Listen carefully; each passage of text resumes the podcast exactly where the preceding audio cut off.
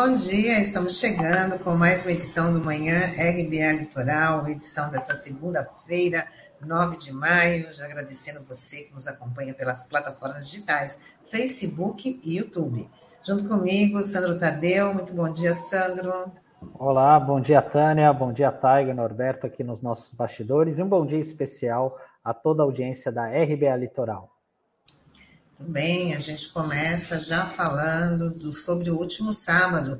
O ex-presidente Lula lançou sua pré-candidatura à presidência da República num evento realizado em São Paulo. O movimento Vamos Juntos pelo Brasil também oficializou a chapa com o ex-governador Geraldo Alckmin, candidato à vice-presidência, que participou do lançamento de forma remota por estar com Covid-19. No evento, Lula fez um discurso de 47 minutos e se colocou como opção para combater o autoritarismo que ameaça a nossa democracia. Vamos ouvir um trecho do discurso. O que nós estamos fazendo aqui hoje é mais que um ato político.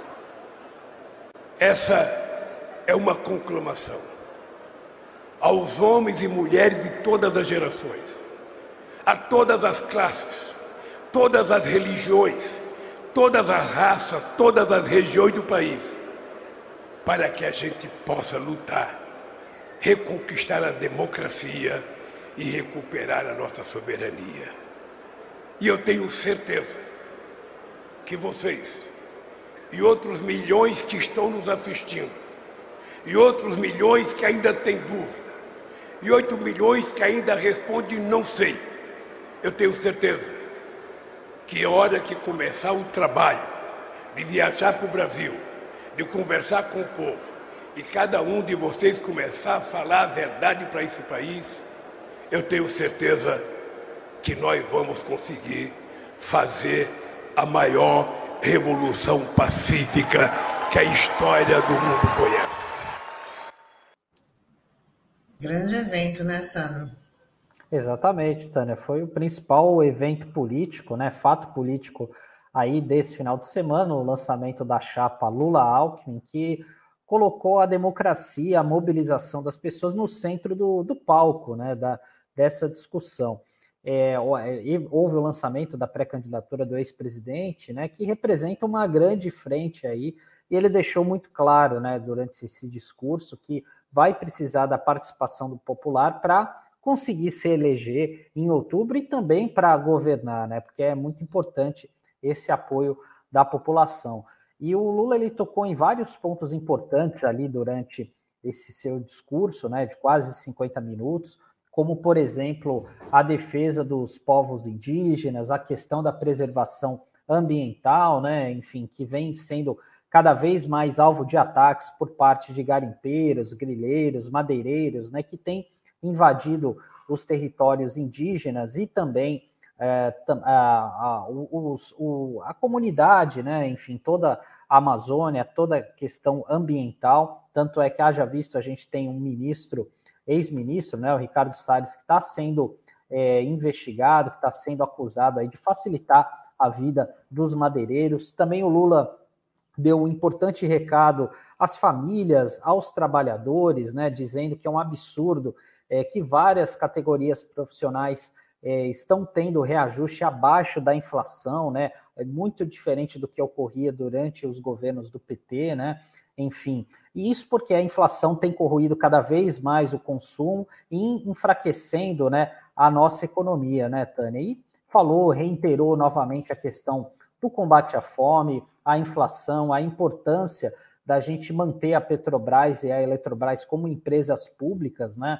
E também o mais importante, né, de você voltar a criar um ambiente de estabilidade política, econômica institucional, para que o, os empresários voltem a investir aqui no, no país, para que os trabalhadores tenham maior segurança em desempenhar os seus, os seus papéis, para conseguirem construir uma, uma vida melhor para eles, para seus familiares, enfim, né? E de uma forma geral, né, o ex-presidente Lula colocou ali como um grande ativo né, para a eleição desse ano todas as conquistas, tudo aquilo que foi apresentado durante a gestão dele é, durante esse período. Né? Eu também queria falar rapidamente também sobre a fala do Alckmin também.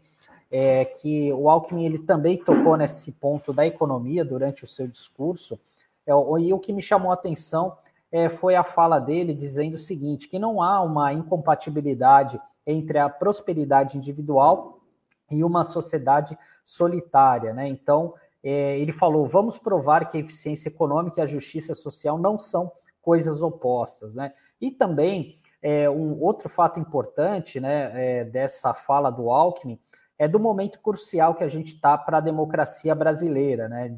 ele disse que é, essas próximas eleições elas guardam uma perigosa é, peculiaridade, né? E que é um verdadeiro teste para a nossa democracia, né? E se houver uma manutenção do Bolsonaro é, no poder, né? Ele acredita que não haverá alternância de, de poder nem haverá garantias para a nossa democracia, né? Então fa foram falas muito importantes, muito fortes aí por parte é, do ex-presidente Lula e também é, do, do Alckmin, né, que vai ser o, o seu vice nessa chapa.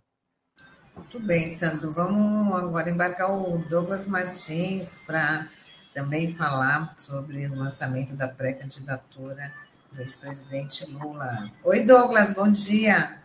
Bom dia, bom dia, Taninha, bom dia, Sandro, bom dia, Taigo, bom dia você que nos acompanha aí pelas plataformas digitais. Você estava presente, né, naquele grande lançamento, que foi uma verdadeira festa ali da democracia, né? E como o Sandro ressaltou muito bem, foi um dos eventos políticos mais importantes aí do fim de semana. É, excelente comentário do Sandro. Me parece que os pontos fundamentais ele destacou aqui. O discurso do Lula foi um discurso, evidentemente, é, planejado preparado para explicar para a nação, mas também para a sociedade global, qual é o propósito da candidatura Lula-Alckmin. Né? Foi um discurso do tamanho da responsabilidade que o Lula tem, que nesse momento é de reconduzir o país a um ambiente democrático, reconduzir o país ao desenvolvimento com inclusão social. E foi por isso que o Lula destacou a soberania. O discurso dele há um destaque enfático à soberania.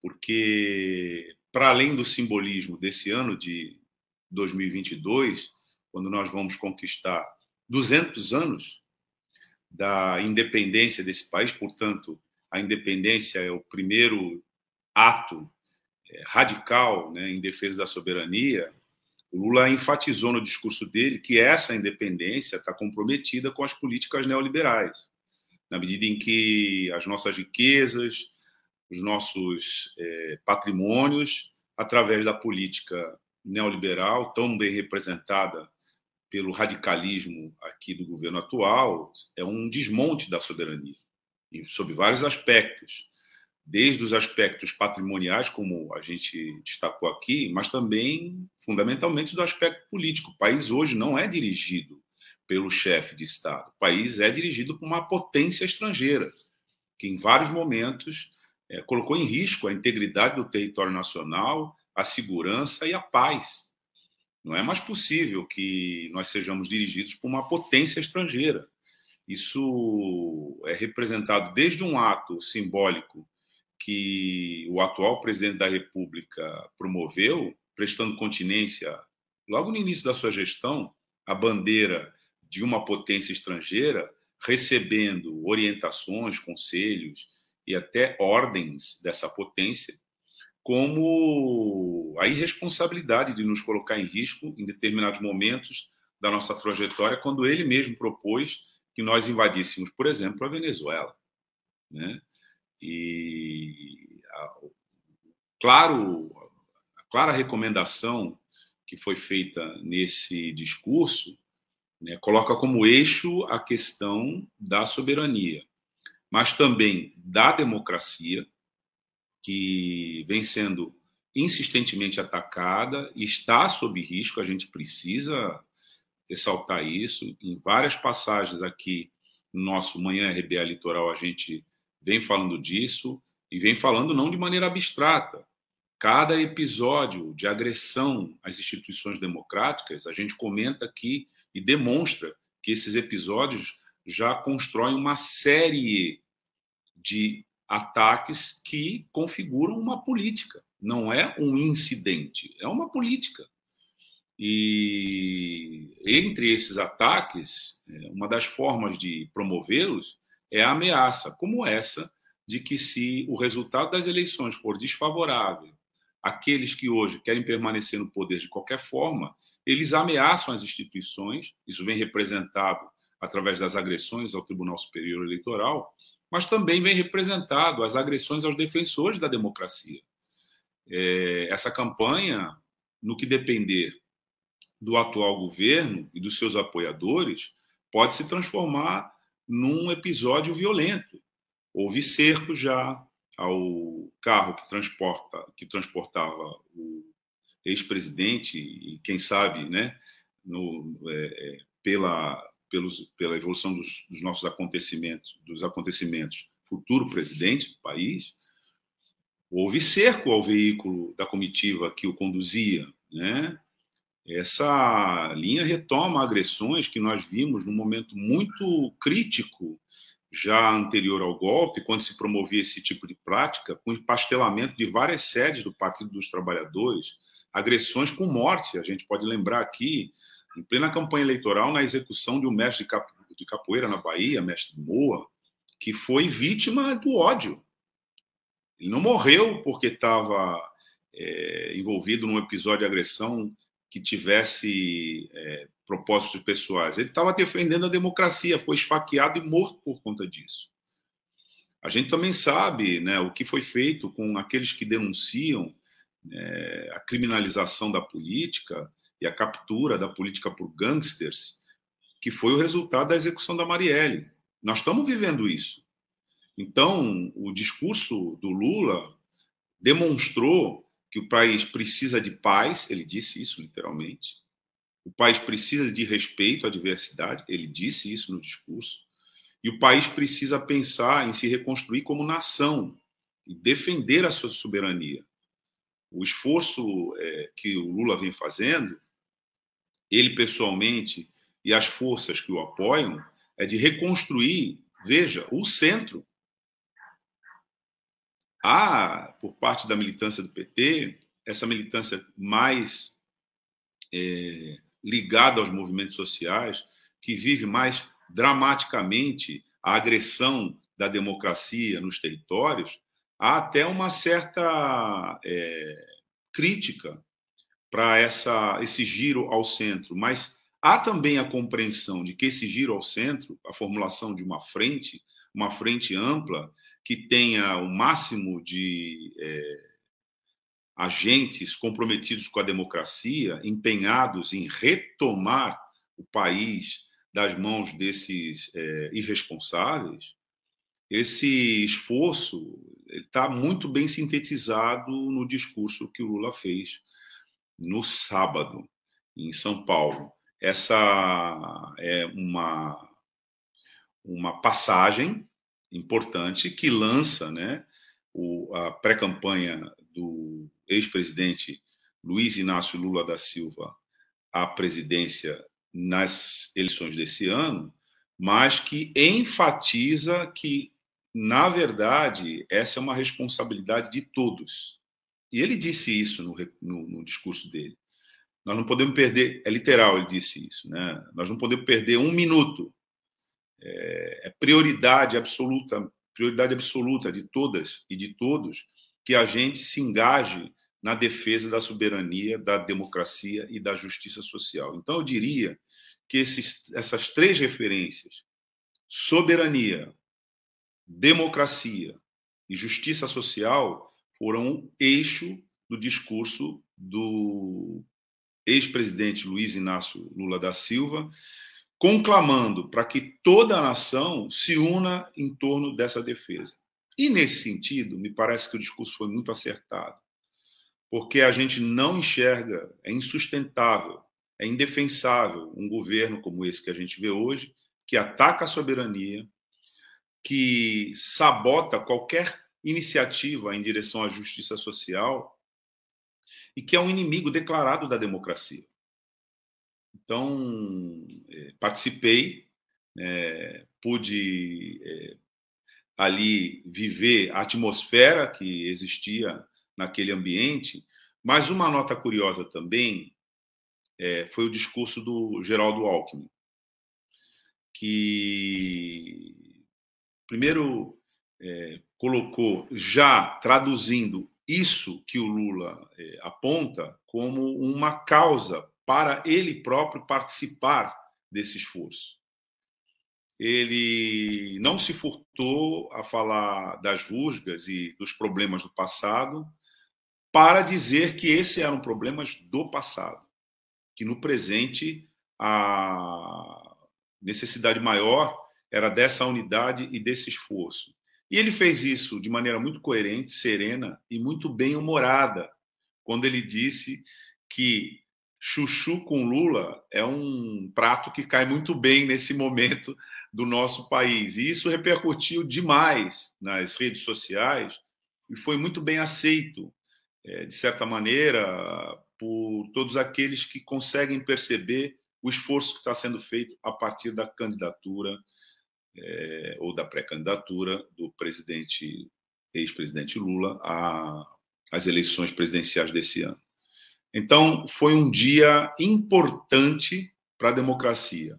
Lula discursou para aqueles que o acompanhavam no ambiente lá do Center Norte, mas discursou para a nação que o acompanhava pelas redes sociais, mas também discursou para o mundo. Esse foi o peso da responsabilidade do discurso do Lula.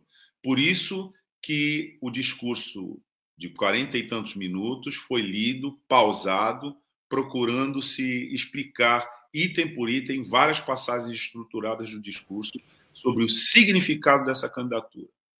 Então, foi um dia importante, um dia em que, no discurso do Lula, vários elementos programáticos que nós vamos ter que defender ao longo desse período foram apresentados, todos eles convergindo para a ideia de que nós estamos com democracia, com justiça social, retomando a luta pela defesa da soberania do nosso país. Isso aí, Douglas. Bom, hoje é segunda-feira, né? Dia de conversar com o nosso amigo Sérgio Pardal para falar de previdência social. Ele vai falar de contra-reforma né? Uma proposta aí que o Lula vem, vem falando, vem defendendo, né? Uma revisão da, da, da reforma trabalhista e muita gente não está entendendo. Então, como nós temos Pardal, né? Que fala sempre didaticamente, né? Para compreender essa proposta aí do Lula, vamos embarcar o Pardal para conversar com a gente.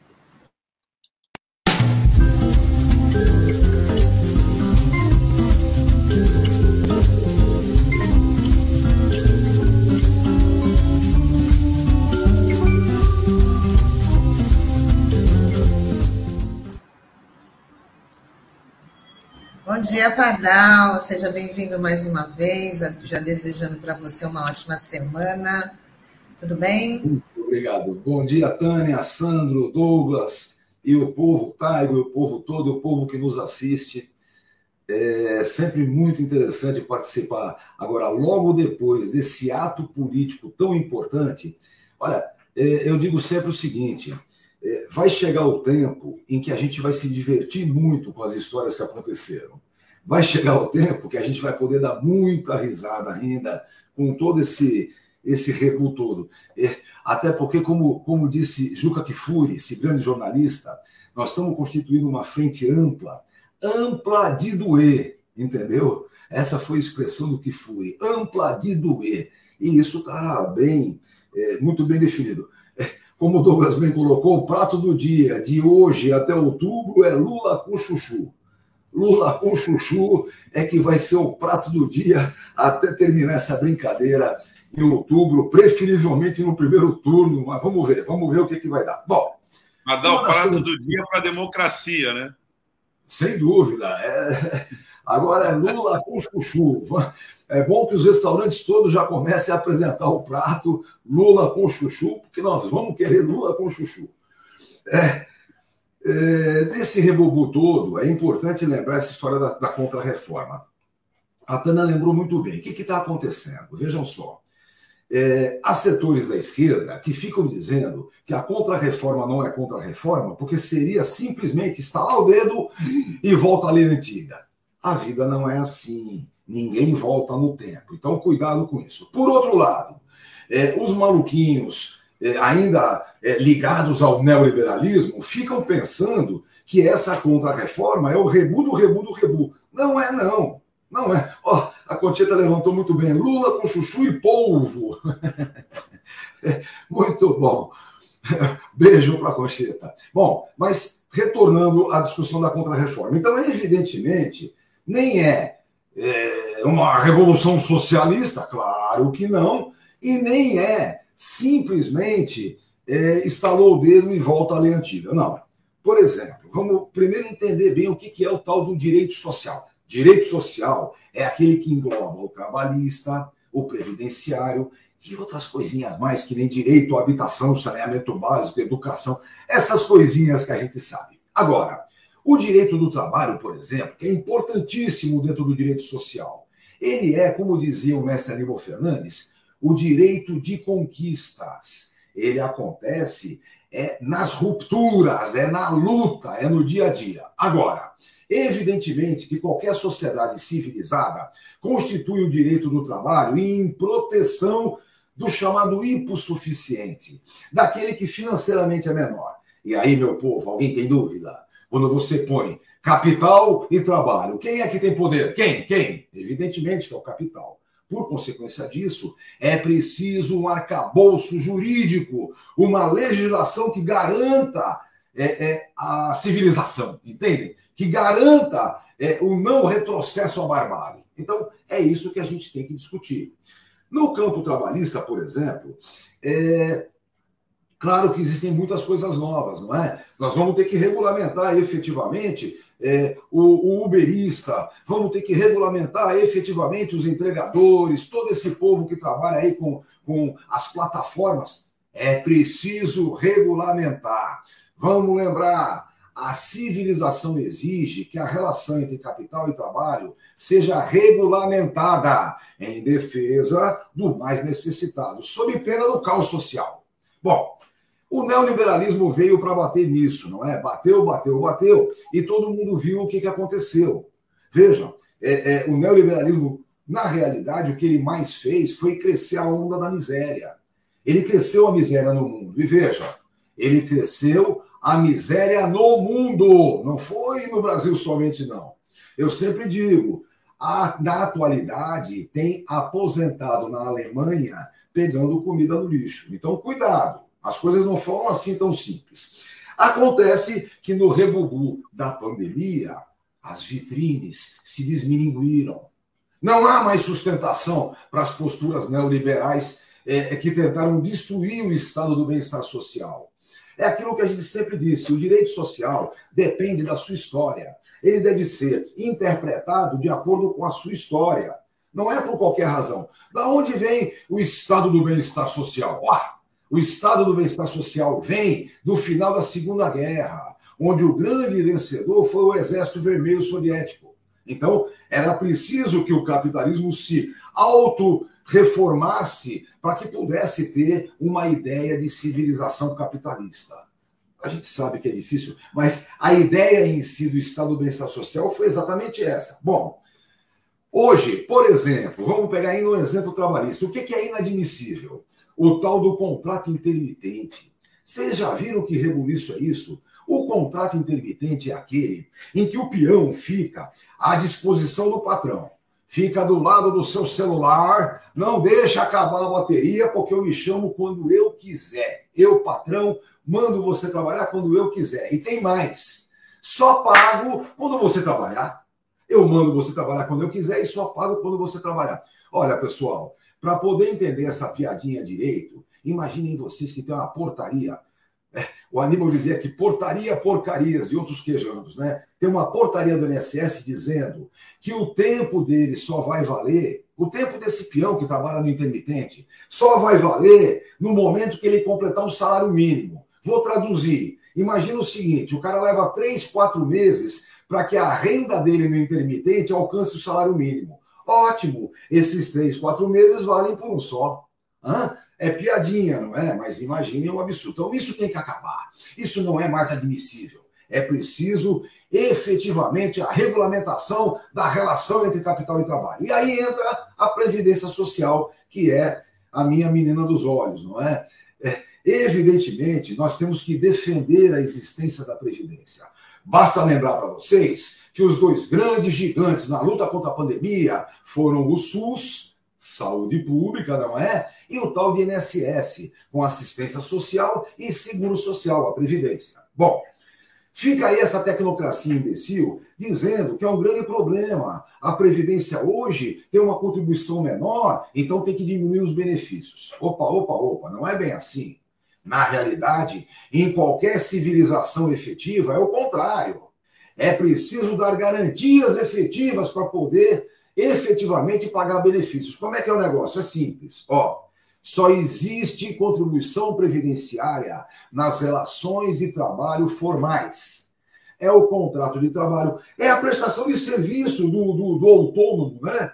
O, o, terceirizado. Se ele presta serviço à pessoa jurídica, a pessoa jurídica, além de contribuir com 20%, ainda desconta dele 11% e verte com o INSS. Então, pensem sempre nisso. Efetivamente, a garantia do INSS são contratos formais de trabalho.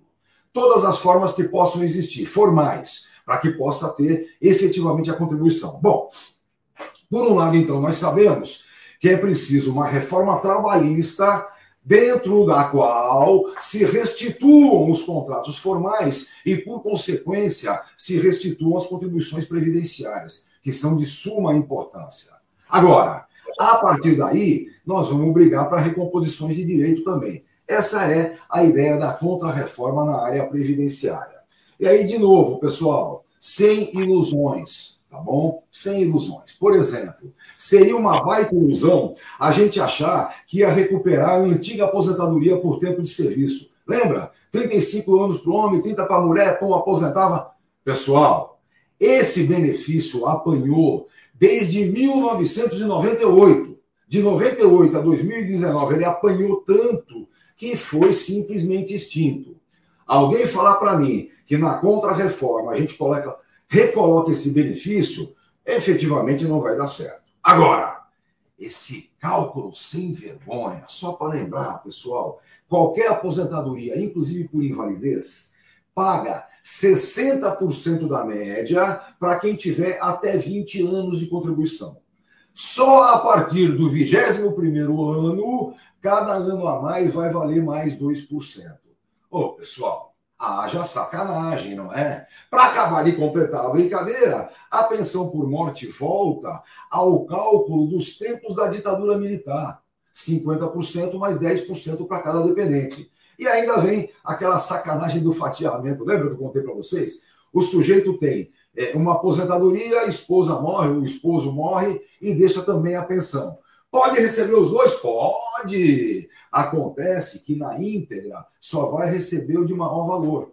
O de menor valor vai ser fatiado. Até o salário mínimo vale, daí para frente 60% até 2, 40% até 3, 20% até 4 e 10% a partir daí. Então, são absurdos, não é? Olha, muita gente dessa tecnocracia safada e sem vergonha fica levantando que é bobagem discutir isso, porque uma grande parte dos benefícios é pago no salário mínimo. Logo, quem ganha salário mínimo não vai ser afetado por esse tipo de coisa. Não, não vai. Mas é afetado pelo arroxo que está acontecendo sobre o salário mínimo. Ou seja, dentro do direito social, dentro do direito trabalhista e dentro do direito previdenciário, é preciso recuperar o valor real do salário mínimo. Isso é outra coisa que tem que estar dentro do nosso programa. Então, o programa é esse. Contra a reforma, sim, trabalhista e previdenciária, sem ilusões e sem bobagem de querer recolocar o que não existe. Porém, dando ao direito do trabalho a sua exata definição. Ele existe em defesa do hipossuficiente. Ele existe para que a sociedade seja civilizada, para que não cresça a onda da miséria e, por consequência, a onda da violência. Nesse momento, pessoal, as coisas estão muito claras. Quem é contra o fascismo vai abraçar a candidatura Lula com Chuchu. Quem for contra o fascismo sabe exatamente qual é o candidato em condições de recompor é, esse país. De resto, é, só para lembrar, o fascismo trabalha com aquelas três questõezinhas. Número um, a ignorância. Eles tentam fazer com que o povo ache que ser ignorante é legal, sofre menos. A partir da ignorância, eles trabalham com o medo. O medo do desconhecido, o medo daquilo que você ignora. E a partir do medo, eles trabalham com a violência. Vou matar esse cara que me dá medo. Então, essa é a brincadeira feita. E aí, pessoal, vocês sabem, né? Na coletividade, na covardia de todo mundo junto, a violência é muito comum.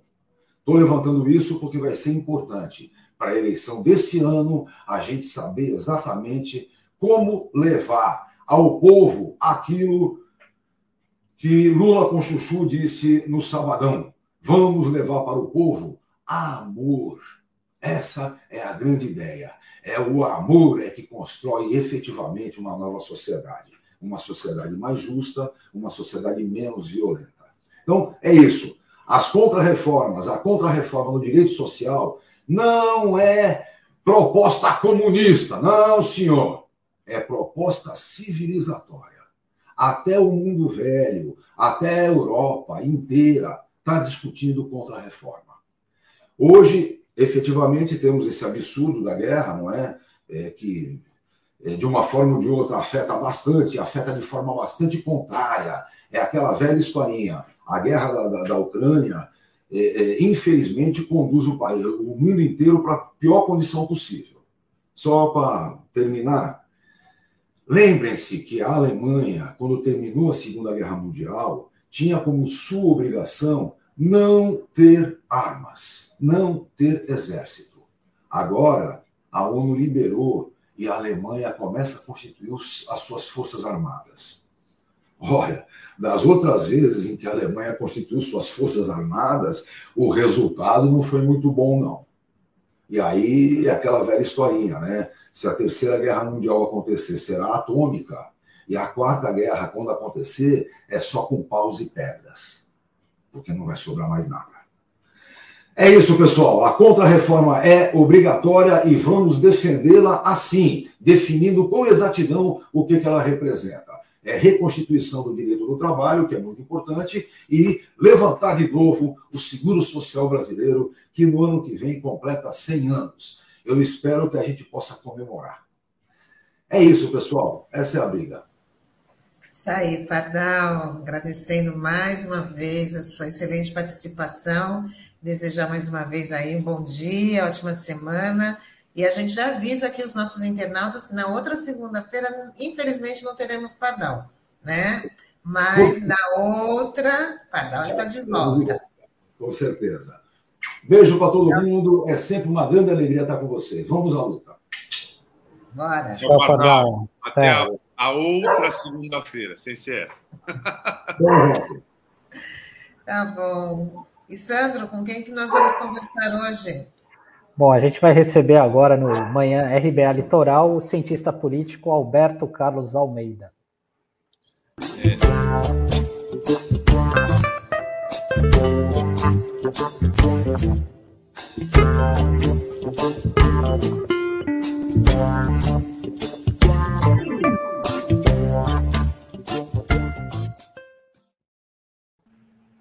Olá, bom dia, Alberto, tudo bem?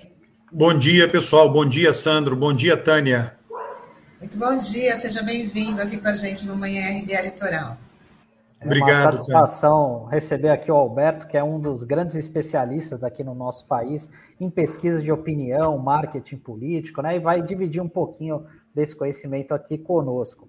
Alberto, queria já começar te perguntando que esse ano completa 20 anos da primeira campanha presidencial vitoriosa do, do Lula.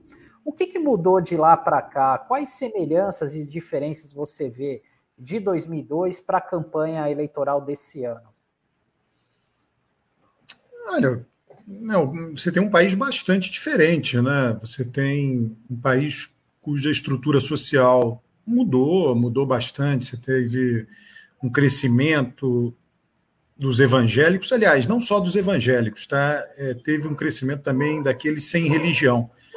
Houve uma redução do trabalhador industrial, quer dizer, aquele operário tradicional. Eu me recordo que há um tempo atrás, alguém se referindo à fundação do PT mencionou: olha, o país que existia quando o PT foi fundado há 40 anos atrás não é o mesmo país que existe hoje. E aí mencionando principalmente o sindicalismo e o trabalhador industrial. Né, 40 anos atrás, né, 20 anos, você menciona aí a primeira vitória de Lula, metade aí desse período. Então é um período de transformações profundas na sociedade, uma descentralização do poder.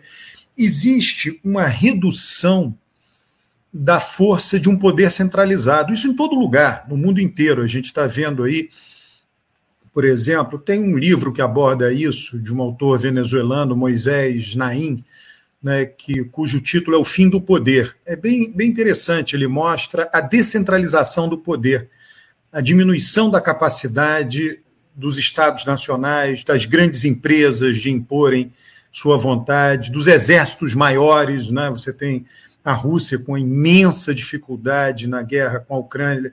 Nesse livro ele argumenta, olha, é, e argumenta e mostra, quer dizer, você para ganhar uma guerra não basta agora ter o exército mais poderoso, são, porque o poder se, se descentralizou demais.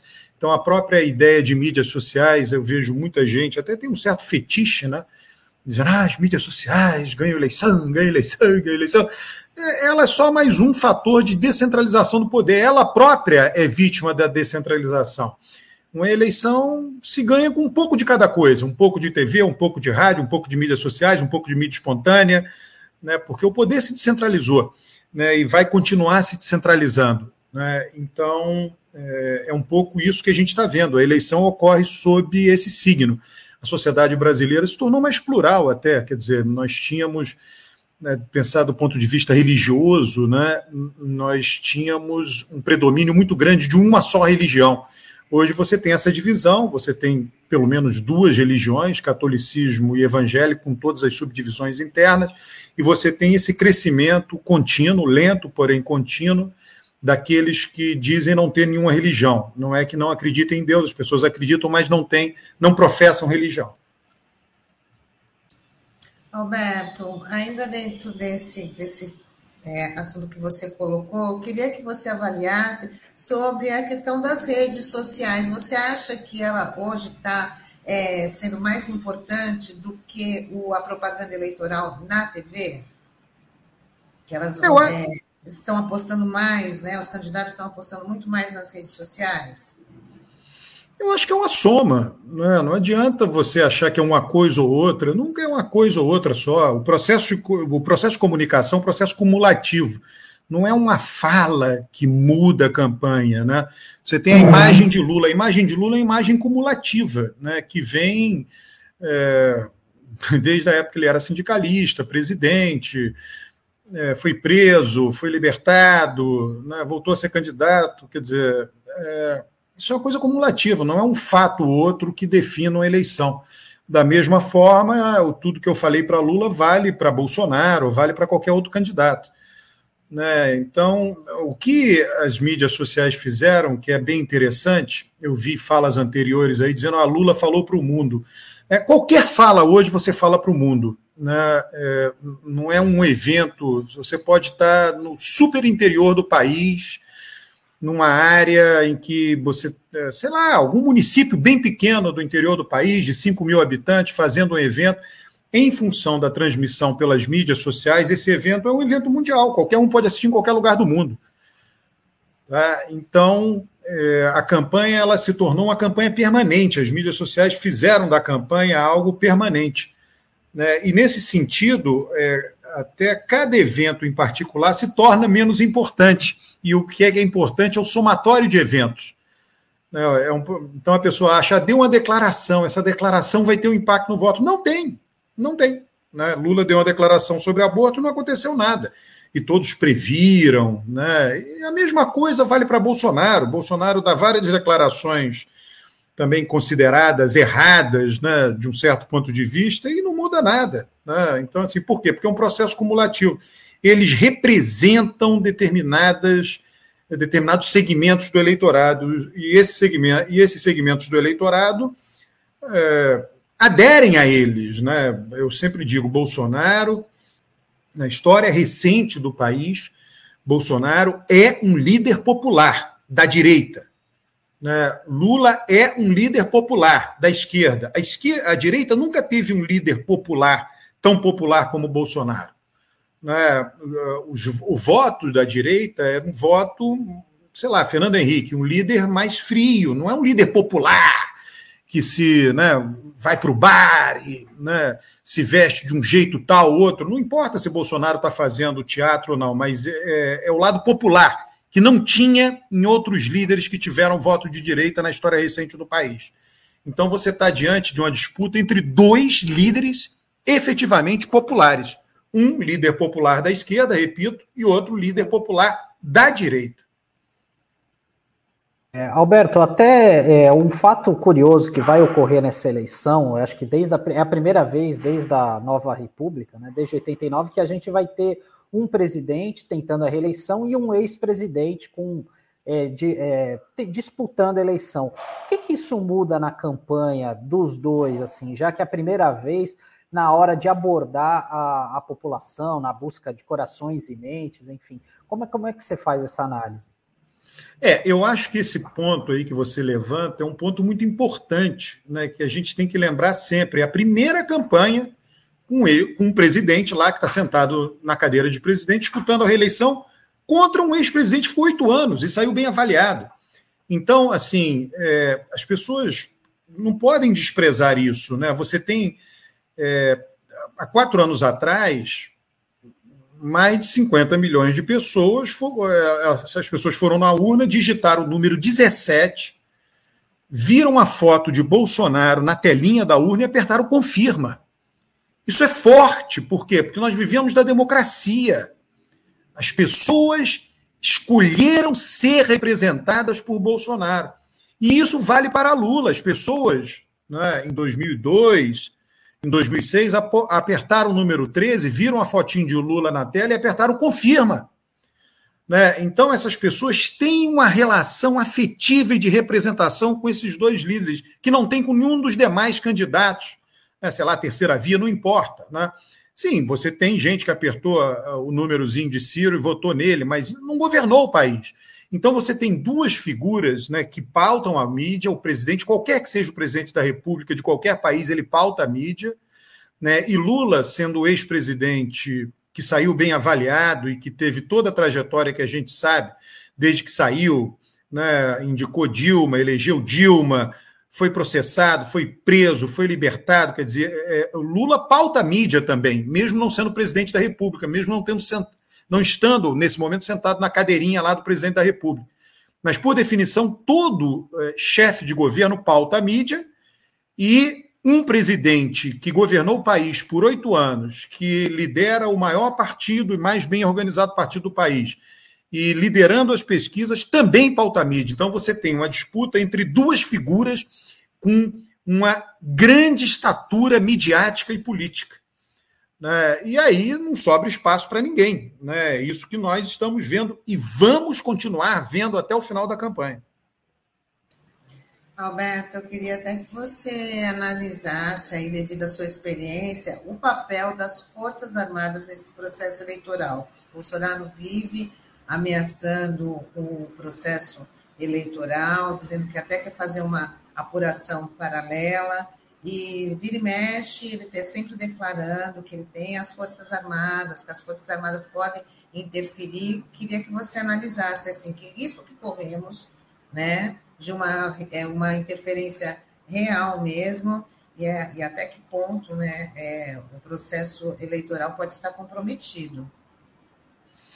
É, não tem risco nenhum. Quer dizer, o Brasil é um país maduro. Eu fico muito preocupado, Tânia. É, aquela coisa do Nelson Rodrigues, do complexo de vira-latas, né, que o brasileiro cospe em sua própria imagem. Eu fico muito, eu vendo muitas análises, entre aspas, do Brasil, é, vira-latas, né, de gente que olha para o país e acha que ele é pior do que outros países, não acredita nas instituições. Né? É, eu só lamento. Né? Eu vi agora recentemente né, Lula dizendo que ia demitir todos os militares de cargos comissionados. Nenhum militar contestou a declaração dele. Nenhum. Ele falou isso. Depois, em seguida, uma ou duas semanas depois, Lula disse que é, os militares eram puxa-sacos de Bolsonaro. Utilizou o termo puxa-saco. Nenhum militar contestou a afirmação dele. Né, os militares estão devidamente enquadrados. Né? Se eles não tivessem, teriam enfrentado Lula nessas duas declarações. Eles não fizeram. O poder civil no Brasil está consagrado. Não é isso que Bolsonaro faz, é, é, é, é, militar. É uma coisa, aquele filme Exército de Branca Leone, branca, branca, branca, leão, leão, leão. É um exército de Branca Leone. Né? É, dar importância a isso, eu acho que é um sintoma sutil de viralatismo. Tá? O Brasil está num processo eleitoral, é, o mais votado será eleito, tomará posse e governará. Ponto final. Alberto, é, até mesmo é, eu queria que você falasse também até que ponto algum, os aspectos econômicos vão pesar na hora da pessoa ir lá na urna e fazer a sua escolha, né? Porque aqui no Brasil hoje a gente divide com a Turquia os postos de países com as mais altas taxas de juros, inflação e desemprego, que superam os 10%. Até que ponto isso acaba pesando na hora do cidadão votar? É, o mais importante, Sandro, eh, no caso do Brasil, em outros países também, mas vamos falar aqui do nosso país, a gente conhece de perto, né? É, o, o elemento mais importante para qualquer presidente vencendo assim é a inflação. Tá? Quando eu falo inflação, eu tenho sempre em mente o impacto que ela tem no poder de compra. Se a gente pegar a história do Brasil, plano cruzado lá atrás, na 1986. É, Sarney fez o plano cruzado no início do ano, era na época do carnaval, e a eleição no final do ano, o MDB massacrou, né, porque estava na popularidade, não era eleição para presidente, para governador, mas o MDB, então, elegeu todos os governadores menos um do país. Por quê? Porque conteve a inflação. Aí depois a inflação saiu de controle. Aí a eleição seguinte, Collor foi eleito, né? porque Collor é, representava é, aquilo que era contra tudo, né? contra a inflação. Né? Lula disputou lá pau a pau a eleição, então todos é, eram dois candidatos de oposição ao governo que tinha deixado a inflação se descontrolar. Né? Aí depois Collor tenta conter a inflação, não consegue. Aí vem Fernando Henrique, é eleito graças ao Plano Real, que segura a inflação na reta final da eleição. Ele é reeleito graças ao Plano Real, que segura a inflação nos quatro anos de Fernando Henrique. Aí, quando chega no último ano do mandato de Fernando Henrique, a inflação atinge 12,5% em 2002. Entra lá e vê, deu 12,5% a inflação de 2002. Aí Lula é eleito. Aí Lula contém a inflação. Quando chega no último ano de seu primeiro mandato, 2006, ele que pegou em 12, entregou a inflação em 3,5%, né, uma redução brutal da inflação. Né, aí ele é reeleito com facilidade. Então, se a gente for retomar, né, a gente vai ver que a inflação tem sido determinante. É, e ela, lá no passado, quer dizer, quando eu mencionei o Plano Real, o Plano Real ele conseguiu conter uma inflação que era 30% ao mês. Né? É claro que quando você baixa a inflação, o eleitorado fica mais sensível a ela. Qualquer aumentinho você sente mais. Né? Com 30, se ela subisse de 30 para 31, você tanto faz, tanto fez. Mas agora, com a inflação, você vê, eu falei, eu mencionei em 2006, a inflação foi 3,5%. A inflação do ano passado foi 10%. Né? Isso é muito alto hoje para o Brasil. Né, por incrível que pareça, um país que, que já viveu uma inflação de 30% ao mês, 10% ao ano é muito alto. É, é, esse ano a inflação deve ficar 8%, não faz muita diferença entre 8% e 10%, a população sente muito isso.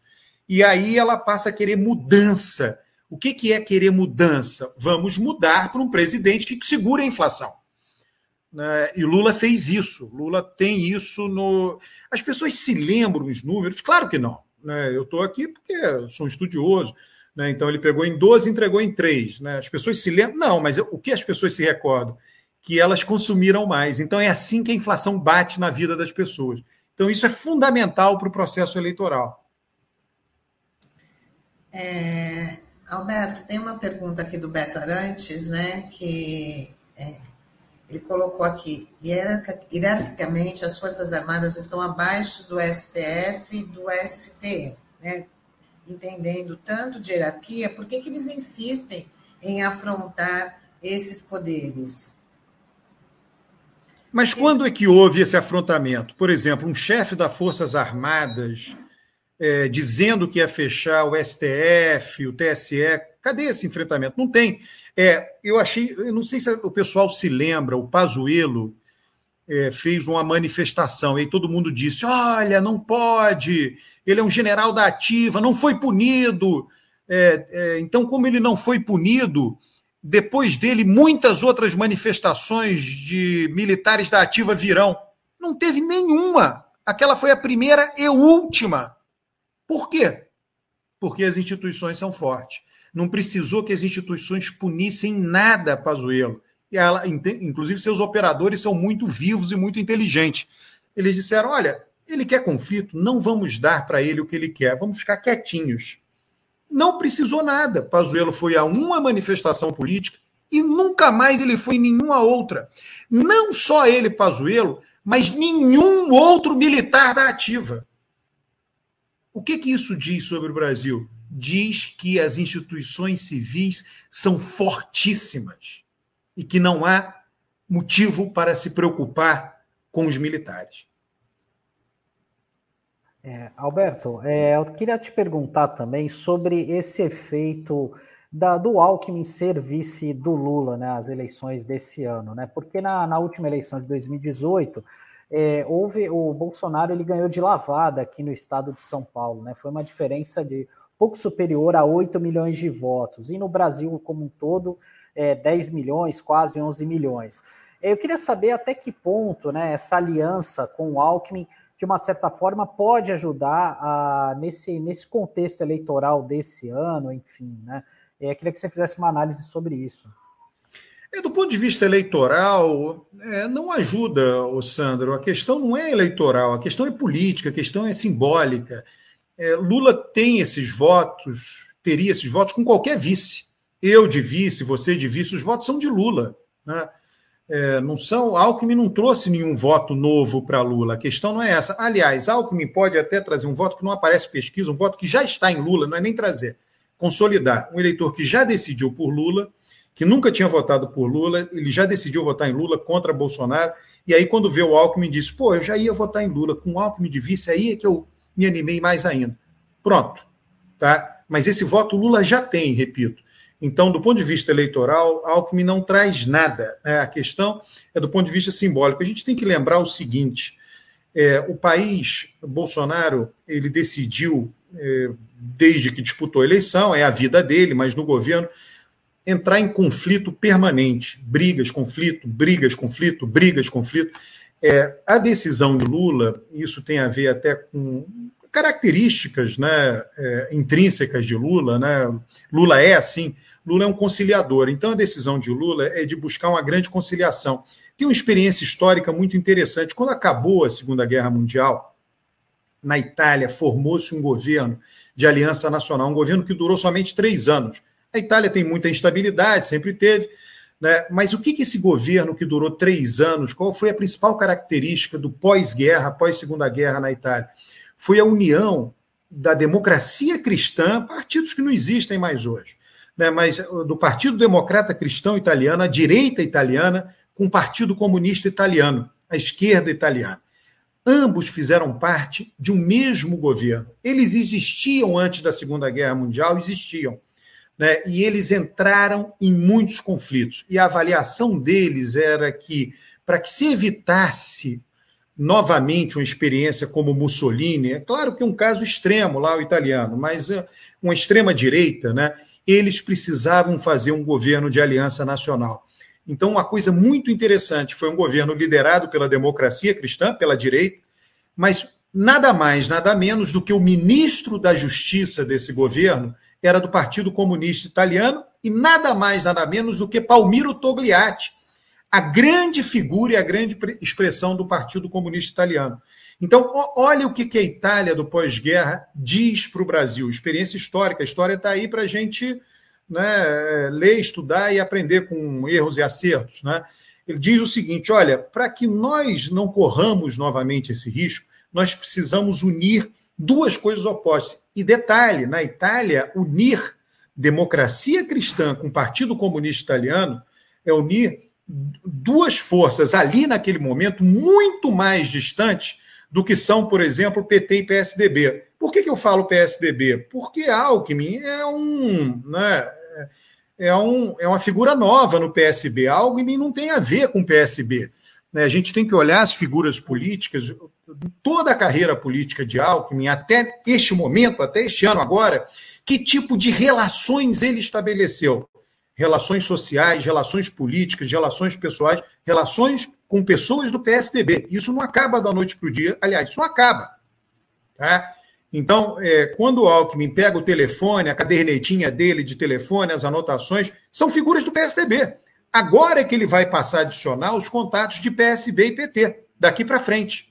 Né? Então, no fundo, no fundo, a aliança Lula-Alckmin é uma aliança PT-PSDB. Né? É, é, muito mais tímida que a italiana, né? porém, eu encaixo a relevância dessa aliança como uma relevância à la Itália, de reconstrução e para que o país seja capaz de evitar é, o hiperconflito, o extremismo, né, no caso, extremismo de direita. Né? Então, daí a relevância disso, e tem uma relevância simbólica, é, simbólica acima de tudo, e, e, na política os símbolos são cruciais. Né? Nós vimos aí no evento de sábado né, o símbolo do discurso de Alckmin, o símbolo do discurso de Lula, o símbolo das brincadeiras, do prato. O brasileiro gosta muito de comer, comer com a família, comer faz parte da nossa socialização.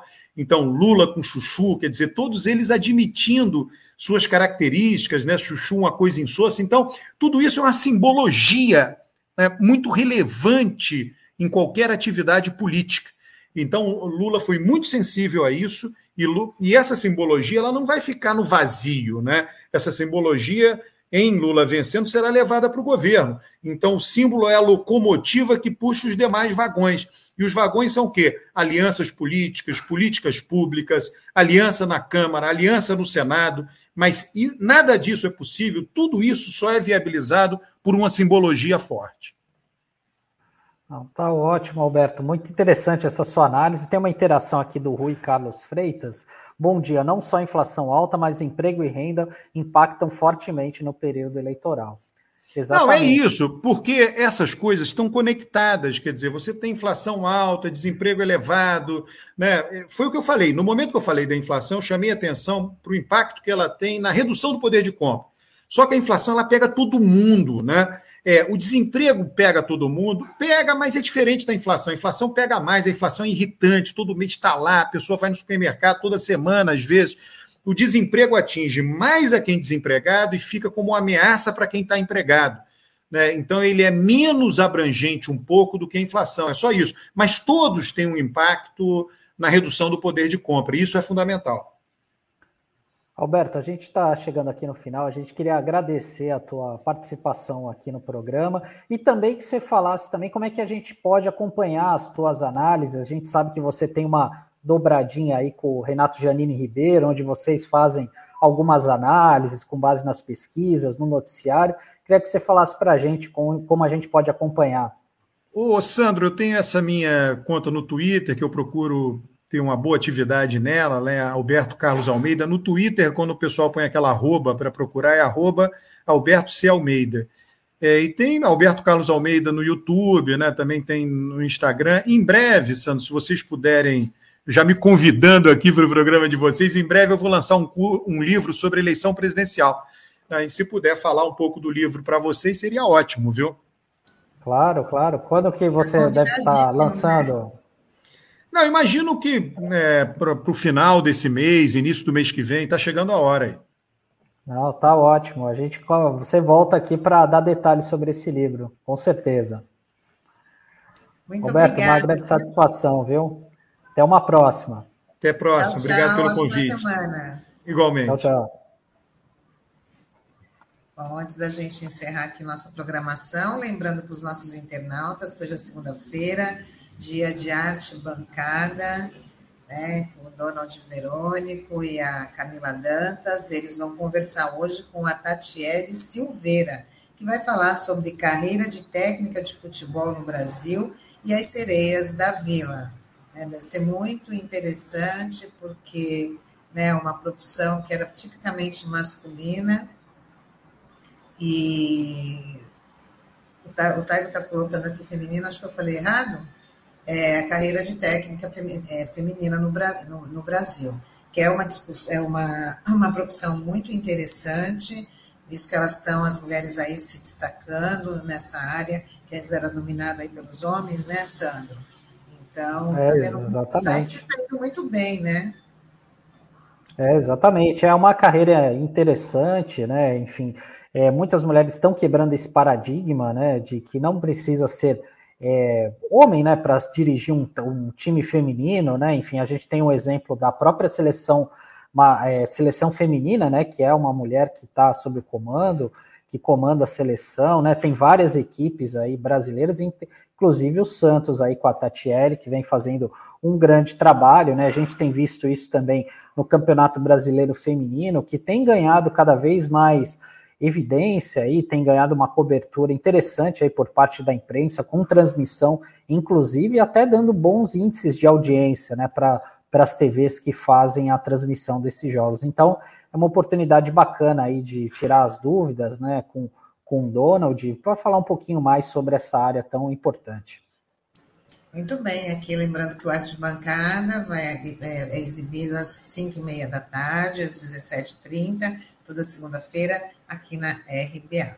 Então, tá aí o convite para poder prestigiar o Donald e a Camila.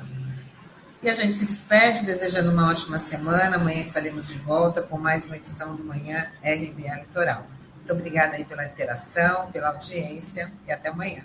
Tchau, tchau. Tchau, pessoal. Até amanhã.